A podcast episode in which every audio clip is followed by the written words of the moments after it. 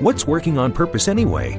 Each week we ponder the answer to this question. People ache for meaning and purpose at work, to contribute their talents passionately, and know their lives really matter. They crave being part of an organization that inspires them and helps them grow into realizing their highest potential. Business can be such a force for good in the world, elevating humanity. In our program, we provide guidance and inspiration to help usher in this world we all want working on purpose. Now, here is your host, Dr. Elise Cortes. Welcome back to the Working on Purpose program. Thanks for tuning in again this week. Great to have you. I'm your host, Dr. Elise Cortes, joining you live from Dallas, which is home base for me. If you don't know me yet, I'm a management consultant specializing in meaning and purpose, organizational logotherapist, inspirational speaker, social scientist, and author. My team and I help companies discover and articulate their purpose to thread it through their culture and operations. We work with forward thinking or forward reaching organizations to develop inspirational leaders who create cultures where people actually want to come to work and do their best. And we provide programs like the Grab Your Gusto that enable individuals individual team members to discover and unleash their passion and purpose at work to catalyze fulfillment, engagement, and productivity. You can learn more about us and how we can work together at elisecortes.com. With us today is Amy Herman, a lawyer and art historian who uses works of art to sharpen observation, analysis, and communication skills. By showing people how to, look closely at painting, sculpture, and photography, she helps them hone their visual intelligence to recognize the most pertinent and useful information, as well as recognize biases that impede decision making. She's the author of Fixed How to Perfect the Fine Art of Problem Solving, which we'll be talking about today. She's here today from New York City. Amy, welcome to Working on Purpose. Thrilled to be here. You know, as I was saying before we came, just as we were chatting before we got on air, and I was just reflecting. I mean, I don't know what I did to be so so fortunate and blessed to get to host the show because I get to meet people like you. I would otherwise have no reason to meet. It is crazy. I feel equally lucky, and I really believe the universe aligns in certain ways. And when people cross paths, we really have to leverage those opportunities and make the most of them. So I'm really very happy to be here. Uh, awesome. I do have to warn you right now, though, that I have been known to get to know a couple of guests here and there on the show. And then when I'm traveling in the area, I show up on their doorstep. I'd be thrilled. I'd be thrilled. I hope New York brings you here soon. It happens. I've done it in Sydney, Australia, and all kinds of places. So that's great. It's yeah, great it's great yeah. for networking. I think so too. You know, you just get to know each other on a different level. It's amazing. So, absolutely. So, and the other thing that I just take delight in, Amy, is what you're doing. I, I'm just so, I love the word gobsmacked, right? Gobsmacked and, and delighted by your approach to helping people to learn to better be problem solvers and better communicators through the use of art. I love when we can, you know, juxtapose seemingly very disparate fields to produce very dynamic results. And so, you know what I think what I really appreciate, and, and we're going to talk about you know, aspects of each of your chapters. But you open and you say something very interesting. You mm-hmm. say art and artists themselves often get a bad rap for being complicated, obtuse, and even obscene. That is exactly why they provide the perfect backdrop for problem solving, since our issues today are similarly convoluted. Rest assured, you say, you don't need any art history training or previous knowledge to benefit from this process. Just open your eyes and an open mind. So this isn't just about the study of art, you say. It's about using art to study ourselves and the problems we face every single day. That's amazing. I love listening to the words, and it really boils down to one simple thing, Elise that life is messy. Life is messy right now, and everything is broken. And I really do believe that the best things happen on the exit ramp of our comfort zone.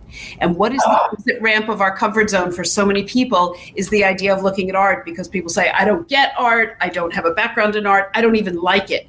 And I say to them, let's go out of your linear your linear lives, point A to point B, and let's go to point C and point D. Let's go to the exit ramp of our comfort zone look at things in a different way so that when I bring you back to your world, you're going to see things more perceptively. So, by stepping into a world with which we are not familiar, I believe that changing your environment and changing what you look at changes the way you see everything. And to give you a great quote that I read on a wall text recently in a museum, and I never read wall texts, it says, How we look at things is fundamental to what we see. Mm-hmm. How we look at things is fundamental to what we see. Oh, this is already just delicious. I knew it would be. So here's the problem. I'm not going to let you let go off here. You're going to be with me all night. We're just going to hang and have a conversation. It's, you know, sorry, you know, yes, so uh, so this is great, you know, and in your book you do this so beautifully. I love you. There's so many the, all of your images that you put in there, and then you challenged us to what do you see, and does is does this offend you? If it does, why? It's amazing, right? And I just went into that and looked at that. It was so, and I thought to myself, I need to take one of Amy's courses. well, one of the reasons that I do this is because I want people, as they're either reading the book or taking my course, I want them to become self-aware. You know, we all know what our we think we know what our capabilities are, our strengths and our weaknesses. But when I ask you to look at a work of art and I say, "What do you see?" You know, I, I, it's not how much you know. I want you to tell me what you see. Mm-hmm. And to mm-hmm. give you a perfect example, if I put two police officers or two attorneys in front of the same painting and I ask them to spend 10 seconds with this work of art and to tell me what they see, I will get two very, very different versions of what they're looking at. And you say to yourself, well, if this is what's happening in the museum, what's happening at the crime scene? What's happening in the mm-hmm. courtroom? What's happening in the boardroom? We can't assume that anybody sees the world or our work exactly the way we do through our eyes attached to our brain. So I'm using art as the data to illustrate for that for to illustrate that for all of us. Mm-hmm. That's so gorgeous. That's so gorgeous. Now, speaking, you talked, you mentioned um, lawyers. I think it's fascinating. Uh, exactly how did this happen? You're an art historian and a lawyer, among other things. I mean, was this like a crazy train wreck? I mean, what happened? well, I have to say, as my son will say over and over again, one of the my favorite lines is, "Don't seize opportunities, make opportunities." Mm-hmm. And my whole career path has been making opportunities sometimes where they didn't necessarily exist. Uh, I am what I call a recovering attorney. Uh, I am an attorney by training, and I was a practicing litigator for five years. But I knew in my heart of hearts that I was passionate about art history. And I didn't want to waste a legal education. I didn't want to waste all that good training as a litigator. So I thought there has to be a way to combine the practical aspects of each of these disciplines, legal analysis and visual analysis, to create something that could actually be entrepreneurial and useful for people. So 22 years ago, when I left the practice of law, I went to work at the Frick Collection. And I went to work there as the assistant to the director. And I saw that there was a hole in the education department. And I started volunteering part of my time in the education department and learned about the field of museum education. And eventually I became the head of education. I went back to school and got an advanced degree in art history, but never let my legal skills go. And while I was at the Frick Collection, I started this program, and it was for medical students only. The idea was to take medical students out of a hospital, out of a clinical setting, bring them to an art museum, teach them how to analyze works of art with the idea that when they return to the hospital, they would be better observers of and communicators with their patients. This was not my idea. They were doing it at Yale, and with Yale's very gracious permission, they let me start a version of it in New York City. So I invited Cornell Medical School to come to the Frick Collection, and voila, we had an amazing medicine in art program. But things took a turn in 2004 when I adopted it and moved out of medicine. Mm. Okay, a couple things. First, it's clearly part of your superpower, your superpower set is that ability to be able to bring again seemingly very disparate world, worlds together. I mean, that's that's a superpower, Amy. You, and I know you know that now. Listeners and viewers, for you, those of you that are trying to figure out, ooh, you know, should I stay in this career I've been in for 20 years that I hate, or and or could I go into this vastly wild different thing over here? I, take a point, a note from Amy's story here. And I bet there are some interesting threads there for you to help you bring those two worlds together in a really dynamic way, just like Amy did. So, Amy, that's amazing. It uh, uh, what you say is absolutely true. I knew that my aha moment was that art history moved me, but I had to make the move from something that was so passionate to making a practical, fulfilling career that could also contribute something to the greater good. Mm-hmm. I also think it's interesting that you wanted to go and I heard the word entrepreneurial so you clearly there was something about being an entrepreneur that was important to you. What was important about that? It was. I had been working in the uh, prior to uh, working in the law, I my whole family had come from the not-for-profit sector, and I thought, you know, the idea of developing a company because I wasn't following in anyone's footsteps here, combining these two disciplines, legal analysis and visual analysis, I said there's something bigger here. And when I told you I switched, uh, I left medicine in 2004, it was one of those aha moments. I was out to dinner with friends and I was telling them that my medical students had myopia, very, very narrow vision. It was all about kidney stones and hematomas and MRIs. And someone asked the question, and here's the thread we always have to keep asking questions. Someone said, Why are you just doing this for medical students? Why aren't you doing this for people, other people who need observation skills? I said, Like whom? My friend said, Like cops. Why aren't you doing this for homicide detectives? And I thought, I don't know. Why am I not? So Monday morning, I picked up the phone and made a cold call to my local police department, the NYPD. And it took seven transfers, seven transfers for me to get to the right person who heard what I was saying. And six months later, every newly promoted captain in the NYPD had to come to my museum for this training. I just got several layers of goosebumps on that story. Amy, thank you very much. That was worth the price of admission. Uh, that's brilliant. So brilliant, you know. And I, so really quick, and I guess that's so much I want to extract out of your book. Um, you know, this whole thing about for me the, the journey of being an entrepreneur it's it's about realizing my potential. It, for me that's what it is is i wanted to you know navigate through that process of creating something that's mine. It's my ip my programs and consulting that are from my my creation but then scaling it and bringing it into being into a business. To me that's i don't know there's something about that that is like i want to do that. That's that's what i needed to do in my lifetime. It's the it's the perfect illustration of the growth mindset. You say, I'm yes. good, I love what I do, but I need to be better. And I had really a, a formative moment, a critical juncture. Uh, I had invited the FBI to come to the Frick collection for this training uh, because the collaboration with the NYPD hit the front page of the Wall Street Journal and my world exploded. So wow. a group from the FBI came to the Frick collection. And I remember when we left, the special agent in charge says, you know, what what do I owe you? And I said, oh no, it's my honor to have you come to the Frick collection. And this goes back to your entrepreneurial uh, question. And he put some cash in my hand and he said to me, don't give this away for free. Mm-hmm. This is valuable. Don't give it away. And I thought to myself, we could be on to something. This could help people. I could develop in this growth mindset, get better and better, and use art and develop this to be something bigger and better than its that's in than its initial iteration, and that's what it has grown into. And I don't want to I don't want to uh, minimize the role that the art the Wall Street Journal played when they profiled my collaboration with the NYPD. It was on the front page above the fold of the Wall Street Journal, and companies read it all over the world, and they said, "Hey, if she's teaching." the New York City Police Department how to, you know, enhance their observation skills. Maybe she can do it for my company as well. Mm. And my world exploded then. I think it's just brilliant. It's so inspiring, so inspiring. And you do talk, you do share that example of, of how of being paid like that in your book, which is just gorgeous. So Thank you. Um, you're welcome. Okay, so let's get into your book a little. I want to. What I want to do is I want to. I want to take a, a, piece from most all of your chapters, maybe not all of them, so, so the listeners and viewers have an idea of just what they're what's in store for them. And and this will be teaching for them, of course, in this conversation. So, starting in your clean your lenses chapter, you say, when we are engaged in a constant study of the self, we are better able to diffuse difficult situations and manage difficult people.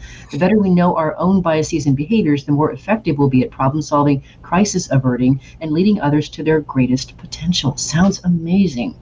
it does, but it comes down to one very simple line. When I said before that no two people see anything the same way, when I ask my readers and my participants to clean their lenses, what I'm asking them to realize is that we need to meet if we're going to be effective problem solvers we have to understand that there's always another way to see something. And that we have to we, while we might not agree with other people we have to validate that they're going to see things differently and meet them where they are. So that when we clean our lenses we have an opportunity to say you know maybe there's another way of looking at this and I might not agree with how my colleague is looking at the problem, but let's look at it together because I believe that selfishly, multiple perspectives make for better decision making. And you can't adapt multiple perspectives until you clean your lenses to understand that you can see a single problem from multiple vantage points.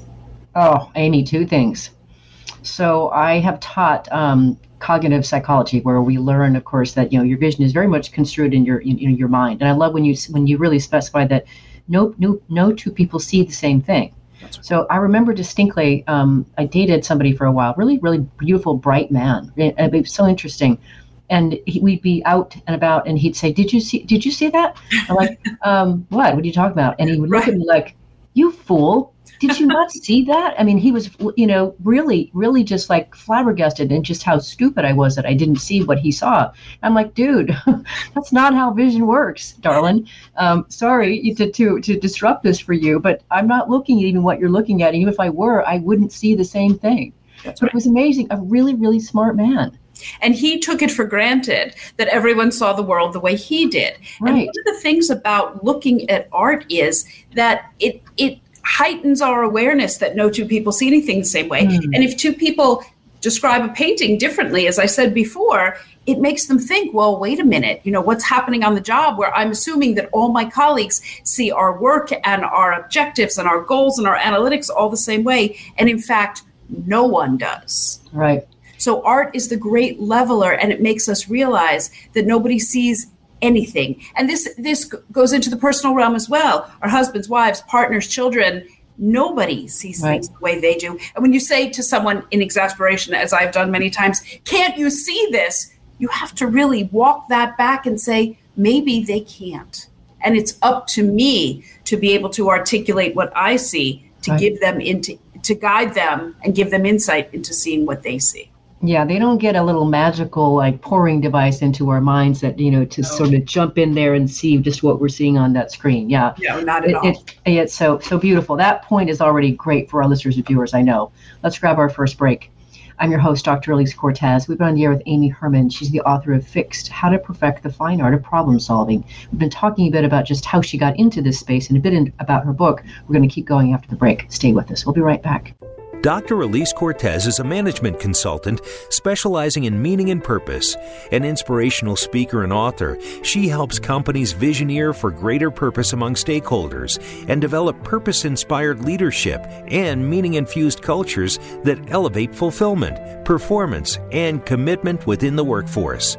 To learn more or to invite Elise to speak to your organization, please visit her at elisecortes.com. Let's talk about how to get your employees working on purpose.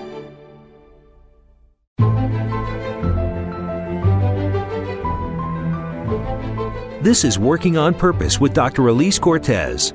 To reach our program today or open a conversation with Elise, send an email to Elise, A L I S E, at elisecortes.com. Now, back to working on purpose. Thanks for staying with us. Welcome back. Before we get back to the program, let me just share with you and invite you to check out the book that I put out in November of 2020. It's called Purpose Ignited: How Inspiring Leaders Ignite Passion and Elevate Cause.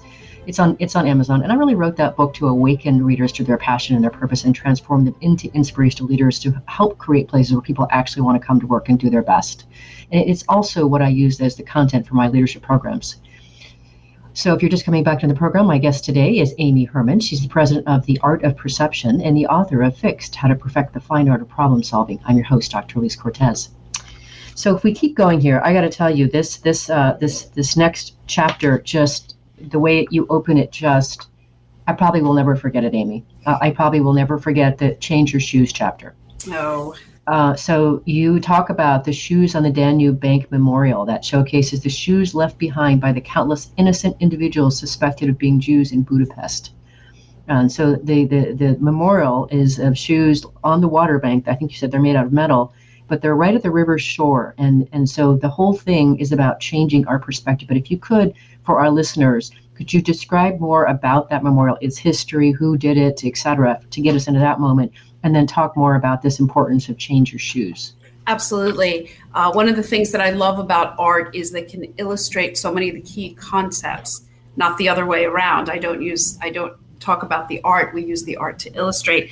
And what you're referencing is a beautiful sculpture on the banks of the Danube. It's called Shoes on the Banks of the Danube, and it's a sculpture from 2005.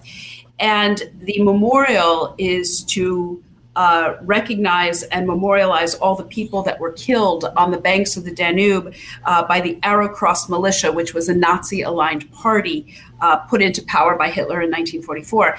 And what the Arrow Cross militia did is they brought people, they rounded up people, mostly Jews, brought them to the edges of the river, and they made them take their shoes off. And then they took those shoelaces. It was particularly brutal and a very ugly part of history. They tied the victims together with their shoelaces and shot one, and they all fell into the river. And what the artist Can Togay and the sculptor uh, Gyula Pauer wanted to do was to not only memorialize this horrific event of World War II, but humanize it. And by using shoes, it's pairs and pairs and pairs of shoes, all made of bronze and metal. And what's so humanizing is we all wear shoes every single day, even during pandemic at home. We wear slippers, we wear sneakers, and the idea when you come up on these shoes uh, on the at the actual memorial, people look, well, isn't that strange? Whose shoes are they? Why were they left here? And then you realize they're made of metal and that they are in fact a memorial. And what is so humanizing and devastating is because everybody can relate to shoes. And so in this chapter, I ask my readers to change their shoes because it's what an artist has to do to undertake creating a work of art and what we have to do to solve a problem. Choosing and executing perspective, both literally as an artist and figuratively as a problem solver in business, we have to think about things symbolically and structurally and thematically and logistically and tactically. And these are integral parts of problem solving. So I chose that memorial because it is so horrific, it is so human, and it literally asks us to change our shoes and think about the perspective of other people as we approach the idea of problem solving. Oh my gosh, it's just it's so powerful, Amy. It's just such a powerful way to illustrate something. I mean, I just I, am never going to forget it. Now, while we're in that camp, uh, mm-hmm. literally, I, do want to just I want to talk about this just briefly. Uh, you said something in your book that I didn't know. I, I don't know a lot about the history of, of around Hitler, for example, but you said something like I think he aspired to be an artist or something yes. you said and that he was blatantly rejected. And i think you even said something like gosh what would have happened maybe if somebody had been a little kind to him along the way? Maybe the course of history would be entirely different. Yes. This was this is a point that came up uh, in the context of my book, and we were talking about looking at things from a different perspective. And I was talking to a prospective college student, and the assignment for the college essay was if you could change one event in the 20th century, what would it be? One event in history in the 20th century. And most people, you know, they point to World War II, they point to the Holocaust, they some people talk about Vietnam, the Titanic, all the major historical events. But this young man that I know decided to take a different perspective, which is why I wrote about it in the book. And he looked at Hitler. And people have said, well, if Hitler were never born. But this is what he discovered that, as you said, Hitler did, in fact, want to be an artist, but he was rejected from art school not once, but twice.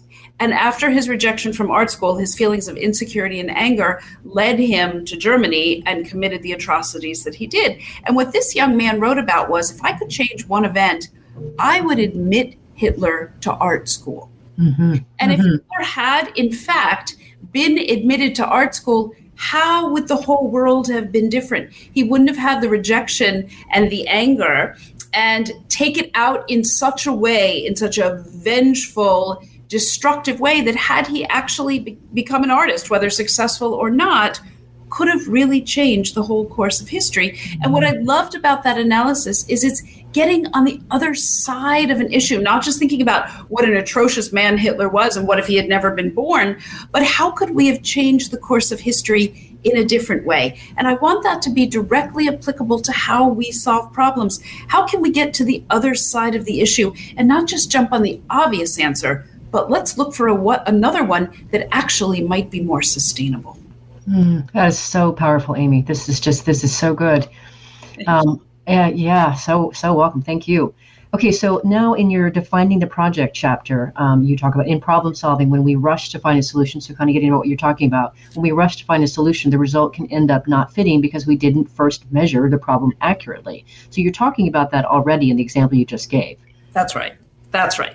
But the idea of defining a project, and this is the example that I use because it's really one of the simplest ones that with which we can all identify.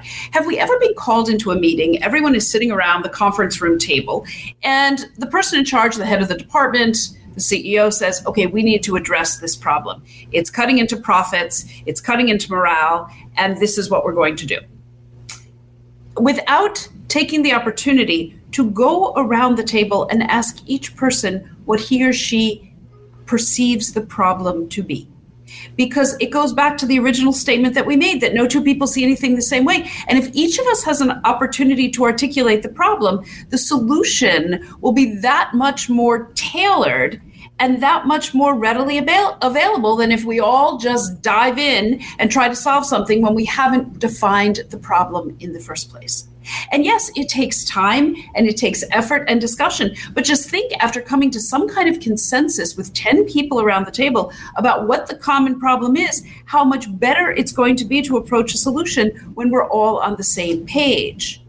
And the, the other example I give have you ever gone to a meeting, Elise, an hour long meeting, and you come out and people say, What was that about? Of course, that happens to all of us. No and idea, yeah. Now, and someone goes to a keyboard and says, as we discussed at this morning's meeting, what did we discuss at this morning's meeting? We need to lay the groundwork, define the problem, and define the issues. And it sounds so basic, but it can pave the way for effective communication and I believe much better problem solving. Mm-hmm. I agree. Now, then you go on, and it's just where that when we start really getting into your material and your world, it gets mm-hmm. you, you can just really see the value of that. Then you go on and you say, really study a situation and so then you say you say look at it from different perspectives look behind it around it under it right that is like if you think about that for just a second like just a simple thing like you know um, this house being built around the corner it looks incredibly different when I look at it from my front doorstep than I do when I go just slightly around the, the, the bend in my neighborhood. It's amazing. The view is completely radically different. It's not the same house. So you are absolutely right. And what you've set up is the perfect template. Walk away from a problem, step in closer, ask people questions. And I realize we are all challenged for time. But if we invest the time on the front end to take that deeper dive, or I heard a phrase that someone used, I'm not fond of it, but they said to double click on certain issues. If you take the time to look from multiple perspectives, again, art lends itself beautifully. We can step in close to the painting, we can step across the gallery, we can look at a small piece of it, it will help us to discuss not only the small details and see the issues, but also see the p- big picture in a different light. And I really believe that you know and when i say how we look at something is fundamental to what we see i really do believe that. And i think that when we look at things from multiple perspectives and we discuss with other people what their perceptions and perspectives are we're on a course to solve problems more effectively Mm-hmm. The other thing that really strikes me, which I got to believe is absolutely interwoven into what you do, is just the process of making people talk about what they're observing, actually articulate what they're observing, which is a lot of work, is already going to improve their communication.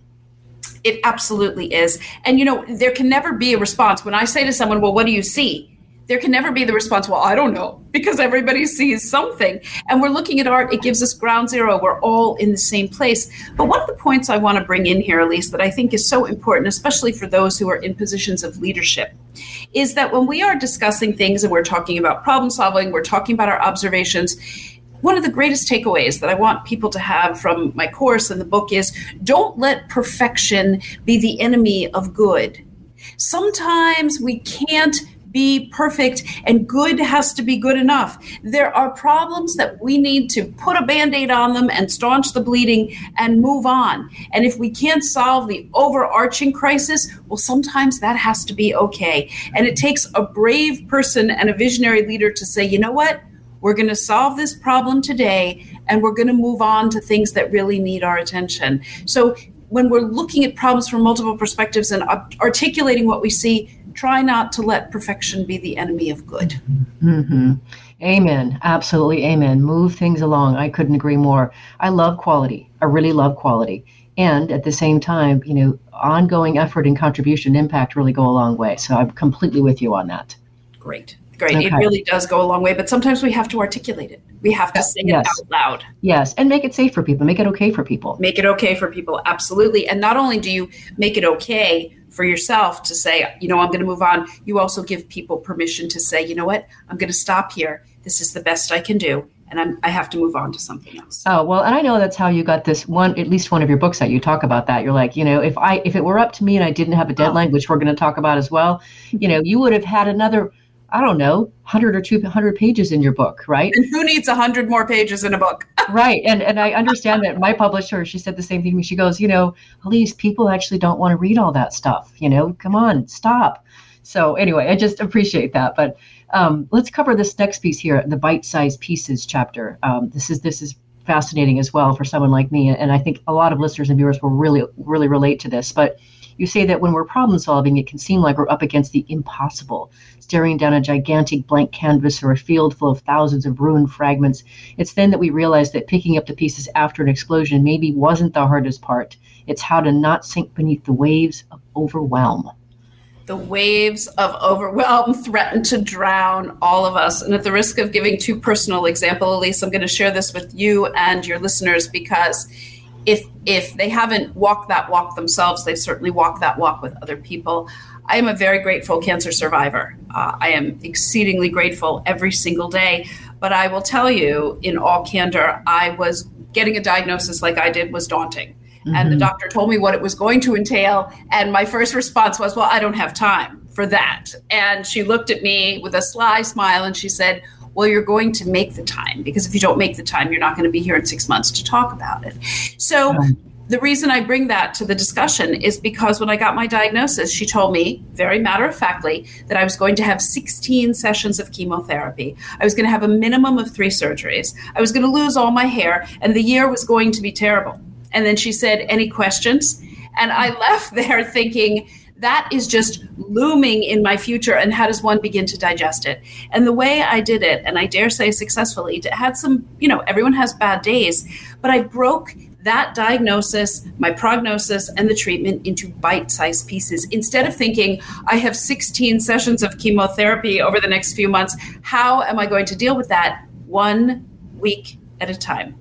And every Friday, it was one session closer to the end. I got through. I lived to tell about it. You know what? Celebrate those small milestones. Woohoo! We got through one more round of chemo. We're one more closer to the end, and look where I am. And by breaking it into bite sized pieces and not thinking about three months down the road, I knew I was going to get there one week at a time. And I have used that as a template instead of having a looming deadline. I spoke with someone today who was working on her dissertation, and I said to her, instead of thinking about your dissertation dissertation deadline at the end of May, one week write 10 pages, the next week edit it, and the next week write 10 more pages and at the end of every portion celebrate look what you got done and we all need to do that whether it is parenthood or a work assignment or a long-term project or a short-term project break it into bite sized pieces, celebrate the milestone, and before you know it, you will have met your deadline.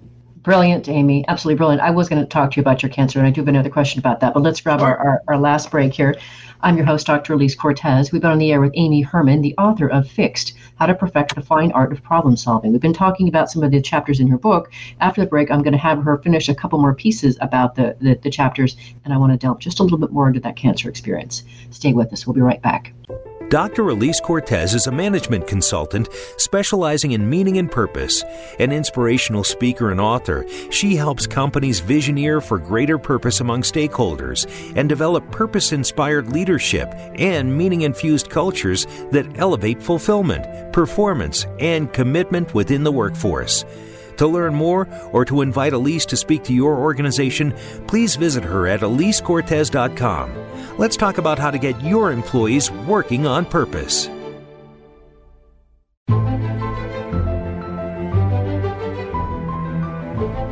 This is Working on Purpose with Dr. Elise Cortes. To reach our program today or open a conversation with Elise, send an email to Elise, A L I S E, at elisecortes.com. Now, back to working on purpose.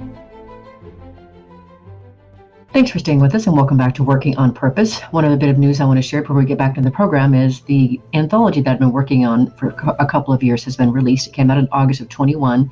It's a collection of 25 stories from women across the globe who I recruited to share their very intimate stories of how they've discovered their purpose and are now serving from it. And I'm so proud of this. I'm actually more proud of this this particular book than I am my first own book um, because it's all of us coming together. It's called Passionately Striving and Why, an anthology of women who persevere mightily to live their purpose. Uh, so that's out, and we're celebrating, of course, this month of March. And also, I am now scouting for men to share their stories. If you know someone, send them my way. If you're just joining us today, my guest is Amy Herman. She's the president of Art of Perception and the author of Fixed How to Perfect the Fine Art of Problem Solving. I'm your host, Dr. Elise Cortes. So, that little bit about cancer you were talking about before, I definitely wanted to hear more about that. You talk about it in your book. Um, I And now I see how you've woven it in in terms to the, the bite sized pieces um, framework. What I want to understand, Amy, is what did you learn from the experience of cancer? You know, Elise, I would never recommend to anyone to have to go through a cancer journey, but mm-hmm. it has forever changed my perspective because we are a collective of our own experiences, assumptions, and biases. And I started my program, as I mentioned to you earlier, it had its roots in medicine. And I've been training people in the medical profession for years. And now I have the perspective of what it is to be a patient with a very serious illness. And not only has it given me a new perspective on the doctor patient and nurse patient relationship and enabled me to train them from or work with them in a very, very different, from a different place to help them solve their problems. It's given me my own personal perspective that uh, my son was in middle school when I was sick. And he used to come home and he would say, Mom, we have a problem. And my first question always is, is anyone dying? And if he said no, then I would say, then we can solve the problem. And one of the greatest gifts that I've given myself and hopefully to my son and to my family members is after going through a cancer journey, I just can't sweat the small stuff. I just can't. Because the world, as I said before, everything is broken. And even in this beautiful book that I've put so much effort and time and thought into, there are mistakes in it. There are printed mistakes. I'm sure you saw some because we all know there's no such thing as a, a perfectly printed document. You know from authoring your own books, there is no such thing. Can I lay awake at night worrying about the mistakes in the book? I can't. I can't because I'm I'm an imperfect human being and having cancer and overcome cancer made me see that there are bigger issues in life to worry about and to celebrate.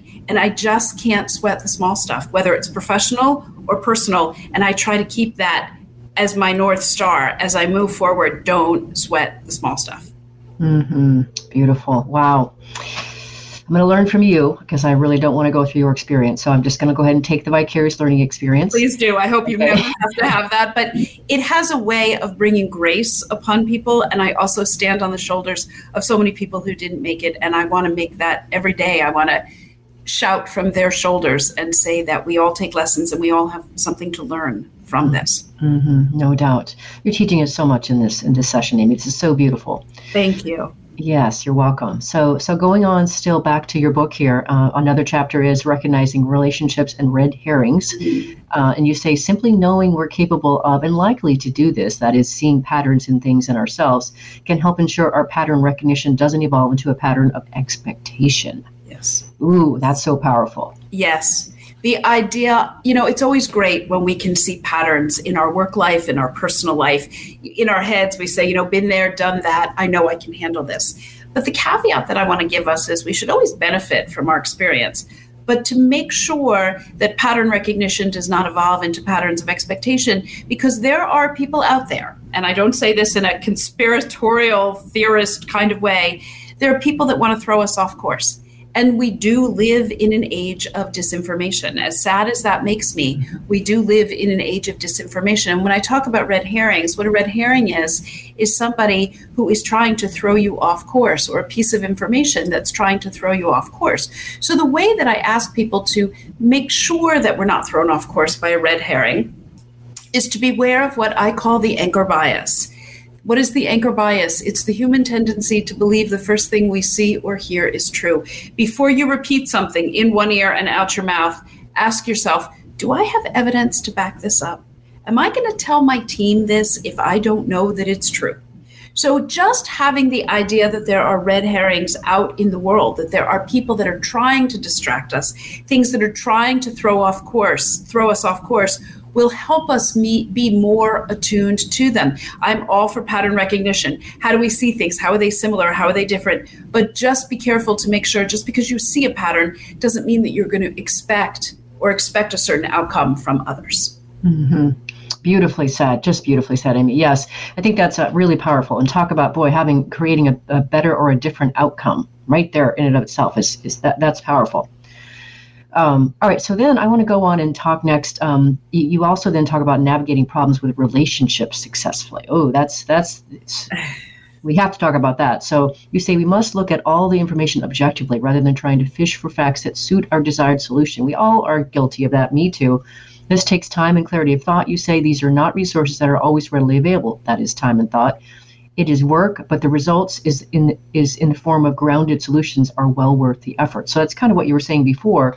Um, but I, I think it's I, especially you know as you say we do we are in the, the time of, of disinformation. We are, and so you know doing ourselves the, the, the service of of being able to ferret that and and and uh, triangulate that, if you will, and, and really judge this that that that information and certainly what it means to our relationships seems to me extremely critical to develop that capacity stat. Absolutely. And the number one thing to remember about relationships is they are never static. Mm. Relationships are never static. Our personal relationships, our professional relationships are constantly moving and changing for the mere reason, very simple reason, that we're all human. And when someone comes to work, you know that before that person has come to the conference room to meet with you, a child has thrown up, a mother in law has been sick, a doctor has to go to the vet. And that all has a profound impact on that person's ability to do their job, to do his or her job. And so the reason I bring that up is because when we are managing our relationships, we have to broaden our view and not say, well, Sarah works with me gathering data. We have to broaden the view and say, Sarah's going through a painful divorce right now, and I'm not going to demand voluminous amounts of data by yesterday we have to understand that we can manage our relationships by broadening our vision of what those relationships really entail. And to know that Sarah is absolutely excellent at gathering data, but being aware of what's happening in Sarah's life, personal life, is not only going to enhance our relationship, we're going to be very realistic about the, what we can expect from her and shift some of those expectations and maybe ask someone else for some of that data. So when I talk about managing relationships, like so many of the concepts in the book, I'm asking to broaden our vision instead of narrowing our vision, managing the relationships with a broader lens so we can adjust our expectations accordingly. Mm-hmm. Beautiful, absolutely beautiful. So much in that. Okay, so we talked about this just before we came on air, but probably I really I have to say, as I told you, right, that whole chapter um, that you that you where you talk about the shoes is you know change your shoes. That's so so incredible. But the deadline chapter is really where it's at for me, right? As we were speaking about as before we got on air. So, um, you, you know, neither one of us would have a book out if we didn't understand how to work with deadlines. Absolutely. Um, right? Uh, but you say by shifting our perspective on deadlines, we can harness their benefits. Not only can they lead the, to discovery of the unexpected and possibly better, but deadlines can also help alleviate the stress of not having too much time to second guess yourself. Wow. They can also breed confidence since they give us goals that we can meet and even exceed. Deadlines don't have to be a bear unless you plan for them to be.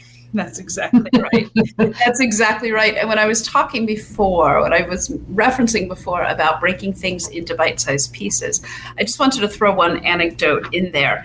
Uh, Leonardo da Vinci, it's apparently in art history, it's sort of this folklore that Leonardo da Vinci carried the Mona Lisa around with him everywhere, everywhere, and was constantly revising, constantly revising, constantly revising. And then he died.